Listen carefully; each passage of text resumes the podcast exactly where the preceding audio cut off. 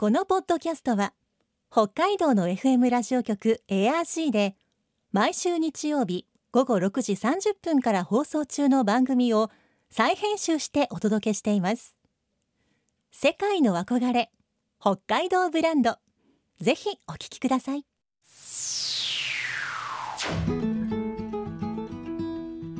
今世界から注目される北海道。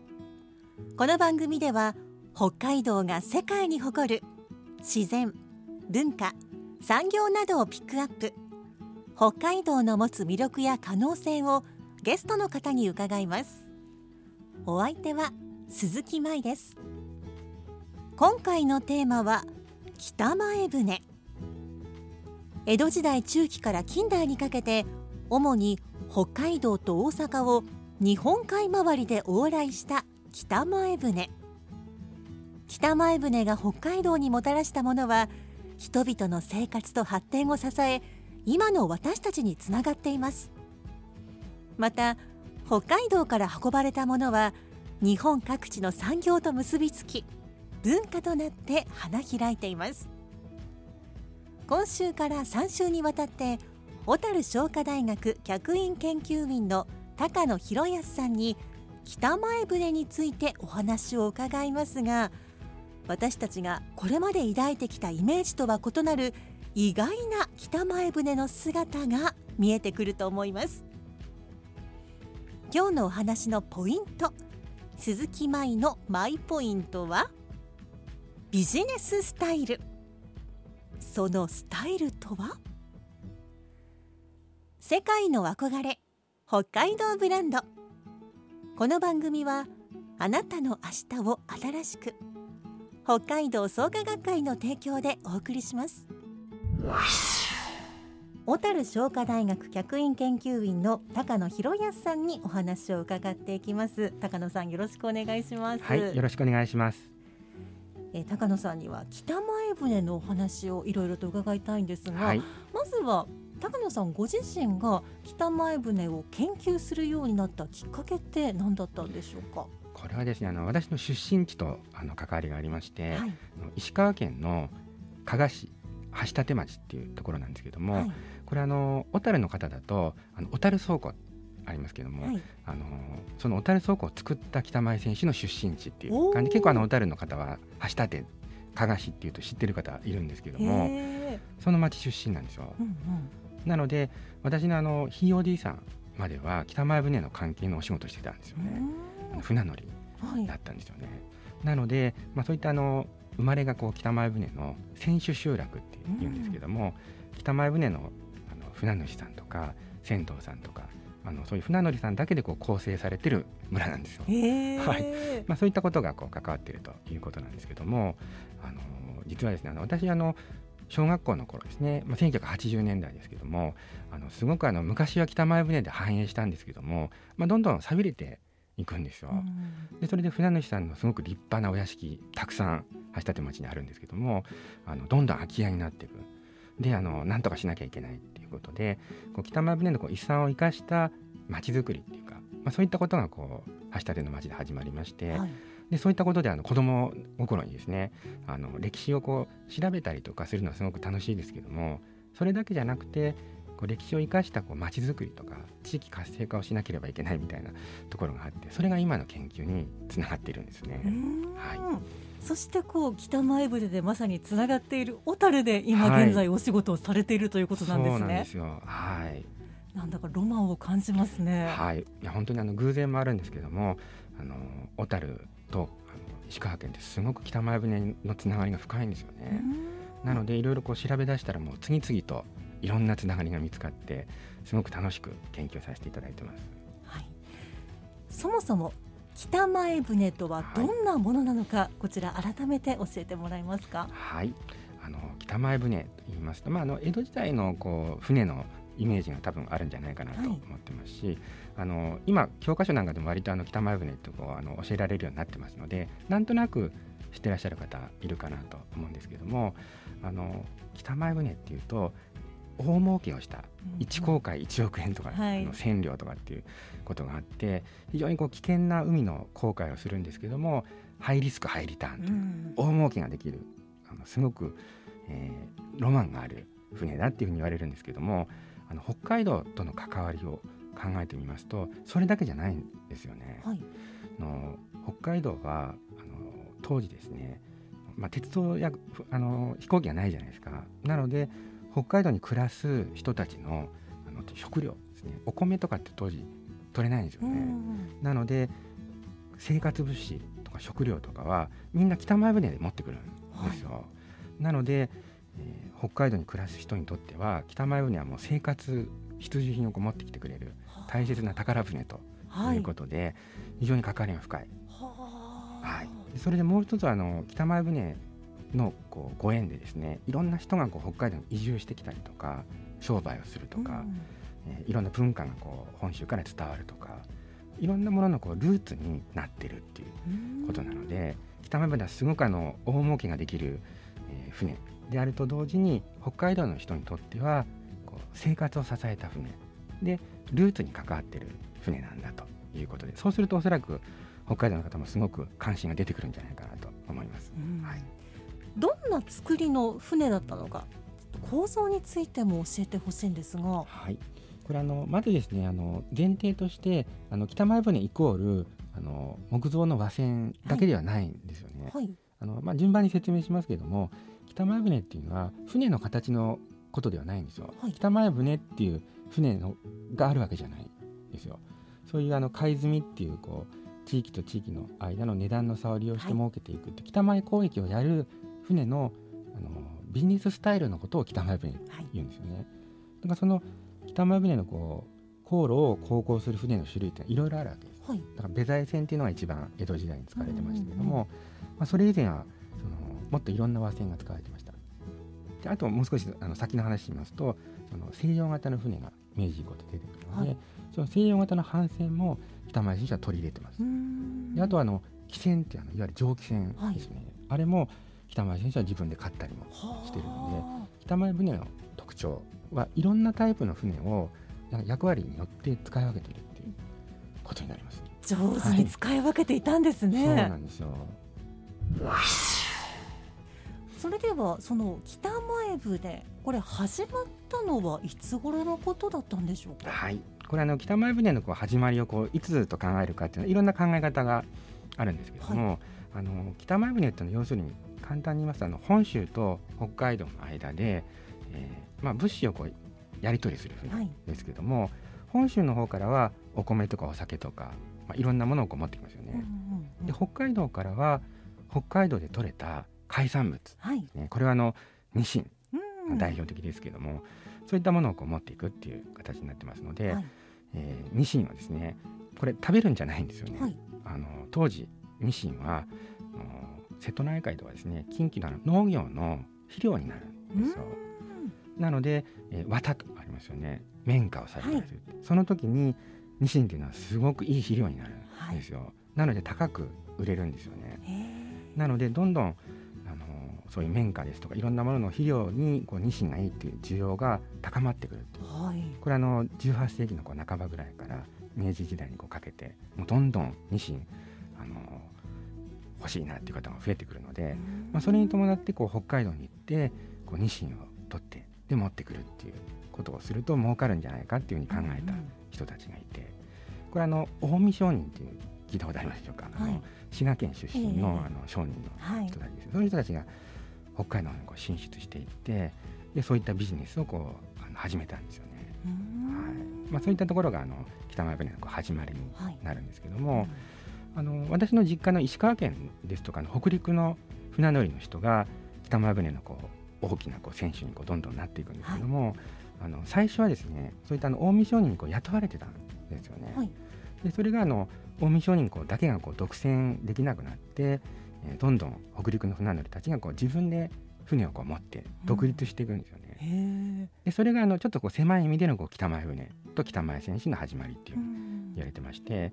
まあ、あの18世紀の半ばぐらい江戸時代のこう半ば以降ぐらいはい。からそういった北前交易っていうのが始まるというふうに言われてます。うん。ああの今だと船って大変そうなイメージがあるじゃないですか、はい。でも昔はむしろ海はその地域と地域をこう結びつける高速道路って言いますか、うん。ハイウェイなので海の方が楽なんですよね。はい。なので結構そういうあの古い時代からあのやり取りはしてるんですけども、えーまあ、さっきも少しご説明した通りこうニシンがすごくあの肥料にいいんだっていうことになってくると。そうなるとやっぱりニシンが当時たくさん取れてたのは北海道うん。特にあの日本海沿岸なんですよね。まあ、それで、えーどんどん、えー北海道にこう進出していく商人が増えてくるっていう感じになるんですけども、あのまあ、それだけではなくてあの、まあ、幕府当時あの江戸時代ですからあの江戸時代あの年貢米っていうこうお米で経済が成り立ってるじゃないですか、でそのお米をこう各地にこう運ぶっていうあのこれ海米っていう言いますけども、まあ、そういったその海米のためにやっぱり船を使ううんんですよ。なのでこう船のこう航路をちゃんと整備をしてお米をこう全国各地に、まあ、特にその江戸とか大阪にあの早く安く運べるようにっていうそういったあの幕府もこうあの航路を整備していくんですようね。んでその中で北前船がこう出来上がっていくっていう形になりますね。今のお話聞いていたら、はいこう多分私たちが思っているはい以上にずっと、こう当時はこう海の道っていうのは大切なもので、すごく頻繁に使われていたものなんですね。そうですね海はもう人を隔てるんじゃなくて結びつけてるっていう役割になります。はい。なのであの一時期はですねあの北海道のしあのいろんなものをですね敦賀っていうあの福井県はい。あそこで一回こう船から下ろして陸路でこう馬で、えー近畿関西とかですねあのほ京都の方に持っていくっていう時代もあったんですけども、うん。こう乗り換えるとすごい大変なんですよね。馬のあ馬も頑張ってるんでしょうけど、はい。やっぱりお金もかかりますし人手もかかるのでその乗せ替える手間もすごく大変なのでちょっと遠いかもしれないですけれどもずっとこう山陰の方から瀬戸内海を通って大阪に来るっていう。これあのいろんなところ寄ってくるのでいろんな品物がこう売り買いもできますから、はい。そういうふうにこうぐるっとこう回っていくっていうその方がいいんだっていうことで、えー敦賀で降ろすんじゃなくてずっとこう海で大阪と北海道を結ぶっていう航路が出来上がるこれがこう北前船の航路だっていうことになります。北前船のこう北海道の拠点に当たるのはどこになるんでしょうか？これですねあの北前船と北海道の関わりといいますとおそらくあの一般的にはあの道南のイメージが強いのかなと思うんですよね。はい。函館ですとか、松前、うん。江差しうんありますよね。であの小樽はあの北前船あまり来てなかったんじゃないかっていう人もいるんですよね。はいであと例えばあの網走とかってうん網走ってまあ監獄のイメージとか強いと思いますけども、北前船来てなさそうじゃないですか。ちょっと遠いしなっていう気がしますけど。でも実はそうではないんですよね。はいあの北海道は当時やっぱりあの船で運ばないと生活物資運べないので、いろんなところに行ってます根室も網走も、うん。で小樽ももちろんそうですし、なんかいろんなこう北北海道の沿岸部に北前船は寄港してたんですけどもちょっと実はあの時代の中で変化がありまして、はい。あの江戸時代これあのちょっと難しいんですけどもあの場所請負制っていうあの仕組みがあってはい。なんか自由に交易できなかったんですうよね。ん。あのまあちょっとこう管理貿易みたいな形になっていてであの商船っていうかその北前船がこう取引ができるのはその道南の3つの港を必ずこうあの経由しなければいけないうなんかそういうルールがあったんですよ。はい。なので江戸時代はその道南の3つの港がすごく栄えてたんはい。ですよね。で明治になるとそういったあの仕組みなくなりますから、はいもう自由にいろんなところに船が寄港してもいいということになるんですよね。でそれでもう一つあの明治政府ですね、まあ、札幌があの北海道の中心になるじゃないですか。はいでそうするとその札幌の外交が小樽だっていうことになるんですよね。はい。でそれでまああの国もどんどんこう小樽港を整備するっておいうーことを始めるので小樽がぐいぐい成長していくんはい。ですよね。でそれであの小樽にたくさん北前船が来るようになって、うんどんどん発展していくというはい。ことになったんですね。なのでこの質問に答える形で言いますと江戸時代は道南の3つの港が中心、うんうんまあ、特にあの松前藩のはい役所があった松前はい。これ非常に栄えてました。でもう一つはあの江差ですね。はいで少し遅れてあの函館が発展していくっていう形になりますけども明治以降北海道の中心になった寄港地は小樽なんですようね。ん。はい、なのでそういったところがあの歴史的に変化しているっていうふうにご理解いただければいいのかはい。と思います。北北前船っていつ頃まで続いたものだったんでしょうか？これも大事なあの質問だと思うんですけども、はい、あのよくですねこれあのインターネットで検索したりするとあの江戸時代の中期から明治30年代まで説明があるんですけども、はい。これすごく誤解されやすいのでちょっと注意してほしいなとはい。思ってまして、あの小樽の博物館に展示されているたくさんの、えー船が、えー写っている写真ですね。これあの明治36年のはい写真なんですけども、たくさんいるじゃないですか。はい。なので明治30年でもパタッとこう北前船交易がなくなってしまうわけでは全然ないんですよね。なのであの貝積みっていうその北前交易の一番のこう特徴があの曲がり角を迎えるのがその30年代だっていうことで北前選手はあのそれですぐ没落してしまうわけではなくて倉庫業とかですねいろんなこうビジネスをやってあの新しい時代に適応していった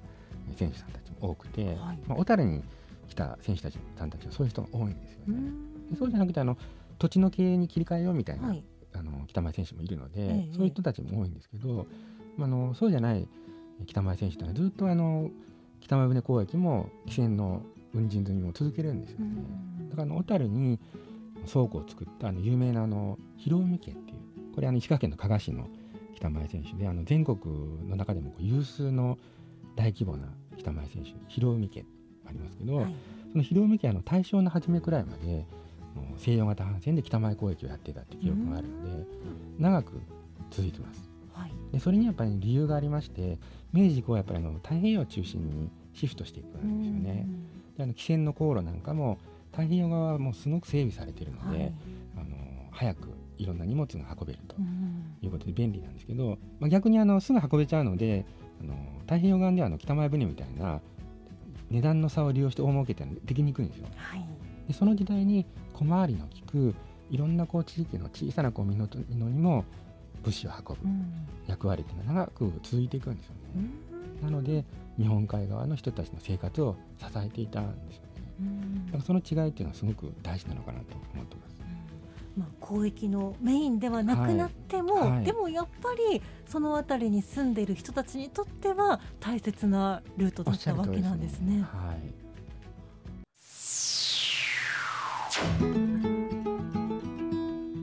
世界の憧れ北海道ブランド。今回のゲストは小樽商科大学客員研究員の高野博康さん。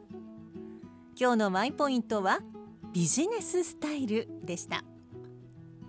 私これまで北前船と聞いてパッと頭に浮かぶのはいかにも和風な木造の船の姿だったんですがそうではなくてビジネススタイルそのものを指して北前船なんですね。今も昔も物流って本当に大切。来週は北前船が北海道にもたらした文化。そして北前船を通して北海道が全国に与えた影響などを伺います。さて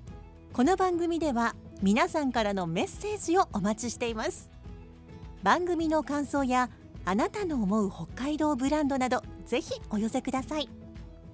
クオカード3000元分を毎月抽選で1名の方にプレゼントしています。詳しくは番組のホームページをご覧ください。北海道ブランド。そこには世界を目指す人たちの知恵と情熱があります。来週もそんな北海道ブランドに元気をもらいましょう。ご案内は鈴木舞でした。世界の憧れ北海道ブランド。この番組はあなたの明日を新しく北海道創価学会の提供でお送りしました。